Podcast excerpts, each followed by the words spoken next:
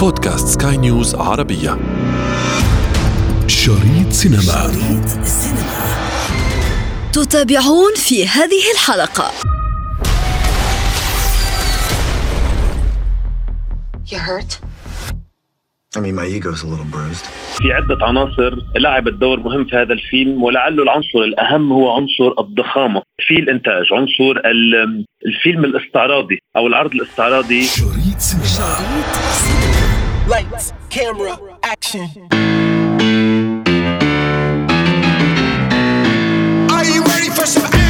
شركات إنتاج الأعمال السينمائية في سباق سريع مع الزمن ومع بعضها البعض بين ضخامة الفيلم من الناحية الإنتاجية والفنية وبين تلك السيناريوهات والأداء المبهر الذي يأسر القلوب. فلمن؟ ستكون الغلبة إذن؟ أنا ابتسام العكريمي وهذه حلقة جديدة من بودكاست شريط سينما على سكاي نيوز عربية لا تفوت الأمر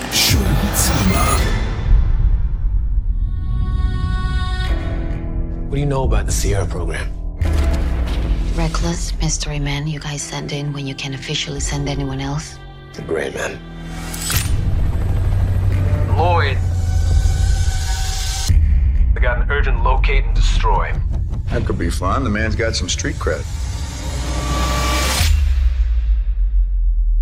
نتفليكس تنافس بشدة عبر باقة من أهم الأفلام التي أنتجتها The Grey Man فيلم الجاسوسية الذي انتزع حق الامتياز لتعلن بذلك عن خططها لعمل جزء جديد من الفيلم الذي يقوم ببطولته رايان جوزلينغ And have something they really want. What's your gut? It's gonna be my funeral you're going to next. You wanna make an omelet? You gotta kill some people.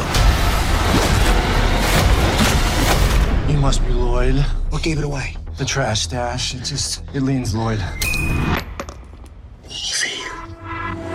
الفيلم هو واحد من أكثر أفلام نتفليكس تكلفة حتى الآن بدأ بثه مؤخرا فقط وكان الأكثر مشاهدة في 92 دولة من بيروت الناقد السينمائي إلياس دمر نوهت على نقطة كثير مهمة على قصة الرأسمال الضخم أو ال budget اللي عم ينحط على هذا النوع من الأفلام. وهو يعني بنشوفه إذا بدك آه، مثبت صرفه لهذا المبلغ الكبير آه، لهذا ال budget آه، لما نحضر الفيلم. يعني بنشوفه ظاهر قدامنا لما يكون في عندنا نجوم مثل Ryan Gosling و Chris Evans هدول نجوم يعني مثل بيقولوا ثمنهم أو ال salary تبعولهم يعني اجرهم 15 و20 و30 مليون. لوحده هيدا بشكل يعني إذا مش نص يمكن ربع الفيلم وثلث الفيلم الإنتاج. ثاني شيء في عندي كمان مخرجين كمان كلفة استقدامهم جد كبيرة لأنه ذكرنا شو النجاحات اللي هن عاملينها. هو أضخم الأفلام على شباك التذاكر ثلاثة ما بدنا ننسى المؤثرات الخاصة. يعني هو فيلم الأكشن لا يتوقف فيه ونفسه جد سريع rythme جدا سريع. لذلك شفنا ضخامة بالإنتاج وبالتحديد بتنفيذ الأكشن. نعرف نحن لما بده يكون من حجز مواقع دولية كثير مهمة. و production crew يعني على آخر معيار كله هيدا حقه مصاري. كيف إذا كنا كمان عم ننفذ مش بس مشاهد أكشن عادية مشاهد أكشن جد متقدمة لأنه بتعرفي صار مشاهد عزيزتي ابتسام صار صعب ارضائه من ناحية المؤثرات الخاصه قد ما صرنا شايفين بتاريخ السينما وخاصة في حوالي العشر سنوات الأخيرة مع أفلام ديزني يعني كان من مارفل ولا Star Wars ولا حتى أفلام Warner Brothers عالم DC. آه، هيدي كلها أفلام الأبطال الخارقة يعني خلص كل ما كل فترة بنشوف قد إيه عم يتعلى فيها ال level وخاصة لما نفوت بعالم ال science fiction يعني الأفلام العلمية الخيالية واللي هي اكثريتها يعني مبنية عليها أو عالم الفانتازيا. افلام الأبطال الخارقين نعرف قد عم يكون في صرف هائل لذلك إذا ما أجت هلأ نتفليكس وصرفت أكيد بنفس الضخامة اللي تصرف فيها ديزني على كل نوع من هذه الأفلام اللي هو budget minimum 200 إلى 250 مليون دولار ما رح تقدر تنافس ورح يكون أكيد الانتاج رح يظهر ضعيف على الشاشة لذلك هذا المبلغ مبرر You know you have ten fingers. Yeah, and a few cans of pepper spray in my eyes. And you can't all caps on this thing, so you have to control shift. It's a process. There. She's in Croatia. I mean, I could see that. But in Croatian. We need a ride. I call not trunk. تدور أحداث الفيلم حول غوسلينغ الذي يجسد شخصية سيرا 6 وهو نزيل سابق أخرجته وكالة المخابرات المركزية الأمريكية من السجن مقابل تجنيده في برنامج سري. مغامرات كثيرة بطعم الجاسوسية طغت على أحداث الفيلم. في عدة عناصر لعبت دور مهم في هذا الفيلم ولعله العنصر الأهم هو عنصر الضخامة. في الإنتاج عنصر ال- الفيلم الاستعراضي أو العرض الاستعراضي فيما يخص فيلم The Gray Man لأنه شفنا أنه هذا أول فيلم لنتفليكس.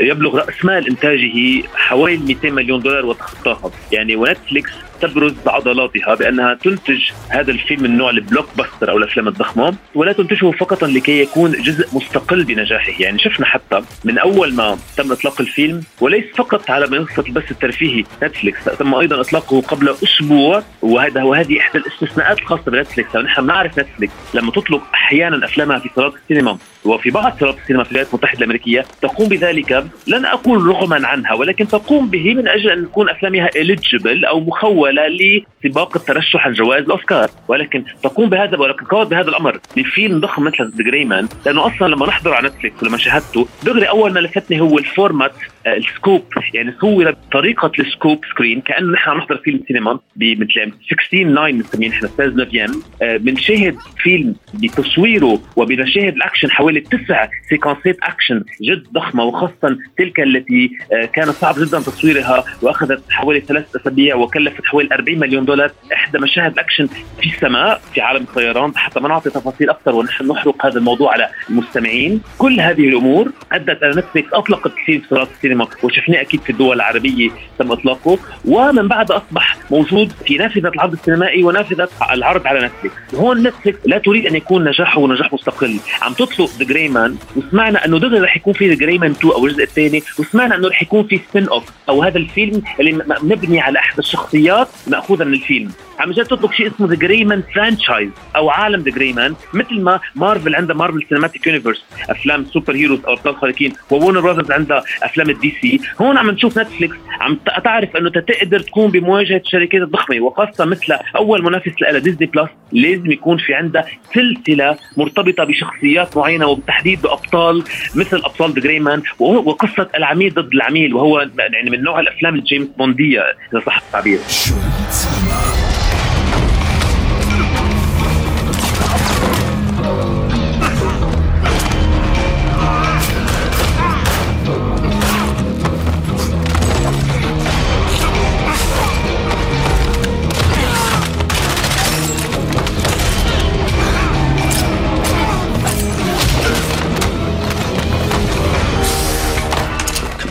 ويعد The Gray Man جزءا من استراتيجية نتفليكس لصنع علامات تجارية مع شخصيات معروفة. يمكنها القيام بأدوار في أفلام ومسلسلات تلفزيونية ناهيك عن ألعاب الفيديو. هذا الموضوع لما تذكريه هو ليس فقط موجود أو existing على نتفليكس. هذا الموضوع بدأ من يعني زمان السينما من لما بدات مع ال studios أو بيقولوا هذه العجلة السينمائية الضخمة للاستديوهات الكبيرة. اللي دائما لما تعمل فيلم دائما بيكون بنظاره إنه بدها تبني على نجاحه وتعمل جدة عدة أجزاء متلاحقة. لحد ما صرنا صرنا نطرح بهوليوود مللنا وتعبنا هذا أقل ما يمكن قوله ودخلنا بآفة وخاصة يعني بالتسعينات وأوائل عام الالفيه الثانية ده آفة سميت بال sequelitis مثل كأنه نوع من مرض يعني سينمائي اللي هو دائما الأجزاء المتلاحقة التي لا تكون بنفس جودة ونوعية ونجاح الجزء الأول. مشان هيك أنا ماني ضد أن يكون في دائما في sequels أو أجزاء لاحقة أو حتى نرجع لورا prequels يعني نعود في القصة إلى إلى الماضي ولكن تكون على نفس المستوى. قطعت فترة يعني هذه الشركات خفت من هذا الموضوع ولكن هلأ عم يرجعوا يشوفوا وخاصة بعد نجاح ديزني من بعد ما استحوذت على أفلام مارفل وأفلام Star Wars كيف عم ترجع تبني بطريقة جد ذكية وخاصة بالعنصر الضخامة والأبطال والنجوم وتخلي هالجمهور متعلق بالشخصيات إنه تنجح بجزء ثاني وثالث وتمزج بين الأكشن والكوميدي ليس بس الأكشن بحت وأكيد ال special effect يعني المؤثرات الخاصة. لذلك هيك بيكونوا عم يضمنوا خمسة و10 سنين 15 سنة لقدام لأنه عزيزتي لما بنعمل لما عملنا دراسات سينمائية وأنا عملت دراسات سينمائية مع ال British Film Institute أول ما يعلمونا شيء بيعلمونا إياه لما ندرس على الإنتاج السينمائي بيعلمونا إنه كل الشركات. وبرجع بقول لك انطلاقا من ال studios قبل ما نحكي بمنصات البث الترفيهية اللي عم تنتج لمصلحتها. هذه الاستوديوز لا تطمح فقط إلى نجاح فردي على طول بدها تطمح إلى إنشاء سلسلة. إن كان بأفلام أو إن كان حتى التلفزيونات وهلأ مع منصات البث الترفيهية في المسلسلات اللي بتعمل موسم ثاني وثالث ورابع. وهلأ شفنا يعني آخر نجاحات نتفليكس كانت مع Stranger Things الموسم الرابع الرائع جدا مأخوذ من عالم ال science fiction والثمانينات والنوستالجيا التي كلنا كلنا نحبها ونقدرها. كمان في موضوع ثاني طرقت له كثير مهم غير غير قصه أنه بدنا نبني على نجاح مستقبلي. بدنا كمان نتأكد من موضوع السيناريوهات. يعني ذكرتي أنه غابت يمكن غاب الإبداع. مشان هيك شفنا حتى ديزني من حوالي 10 15 20 سنة ورا عم تفتح الخزنة أو ال vault اللي عندها وبتطلع كل ال IPs أو ال intellectual properties حقوق الملكية الفكرية السينمائية ورجعت أعادت Lion King مرة ثانية و Aladdin بنسخات live action أو نسخات مصورة مع شخصيات حقيقية وليس animation و Dumbo وكله عم يرجع يعيدوه يعني. لذلك عم نرجع عم نشوف استعادات عم نرجع نشوف أجزاء ثانية. لأنه للأسف نضب الإبداع بكمية كبيرة. دون شك عم يضل في نجاحات عم يضل في قصص جديدة. ولكن هذه الشركات ما فيها تقول إنه أنا بدي أنطر يجيني سيناريو وراهن على النجاح. ودائما عندهم الرهان على ما كان موجود وعلى اللي كان ناجح بالماضي. نرجع نعيده أو نخلق له أجزاء لاحقة. أهون أو إذا بدك أقل خطرا بكثير آه، يعني risk أقل من أنه نرجع ناخذ فيلم جديد وننتجه لهيك حتى شفت هلا هذه التوليفة اللي عملتها نتفليكس حطت فيها كل شيء في النجوم من راين جوزلينج لكريس إيفنز اللي هو كابتن أمريكا وآنا دي أرماس يعني نجمة الأكشن هلأ الجديدة أنا من بعد ما شفناها ب No Time to Die آخر فيلم جيمس بوند عم نشوفها هلأ هون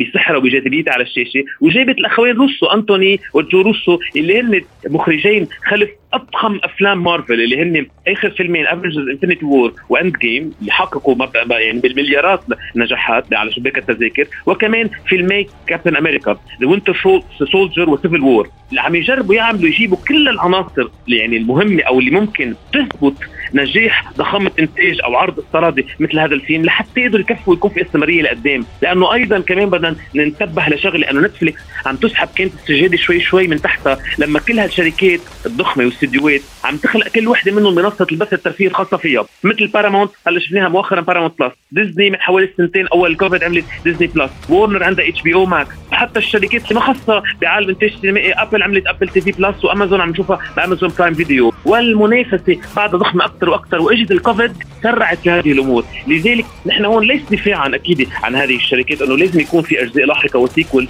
وأنه ما لازم يكون في إبداعات جديدة. ولكن إذا نطلع من الناحية التجارية ومن ناحية ال business أو الاعمال هذا أمر جد طبيعي. شريط سينما.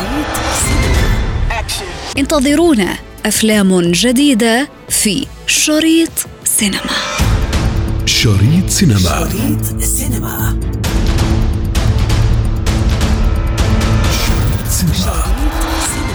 في ختام حلقتنا من شريط سينما ضمن منصة بودكاست سكاي نيوز عربية. نذكركم بمتابعتنا والاستماع لنا عبر تحميل منصاتنا المختلفة من البودكاست التي تجدونها على Apple Store و Google Play كنت معكم في التقديم أنا ابتسام العكريمي ومن إخراج نويل بولس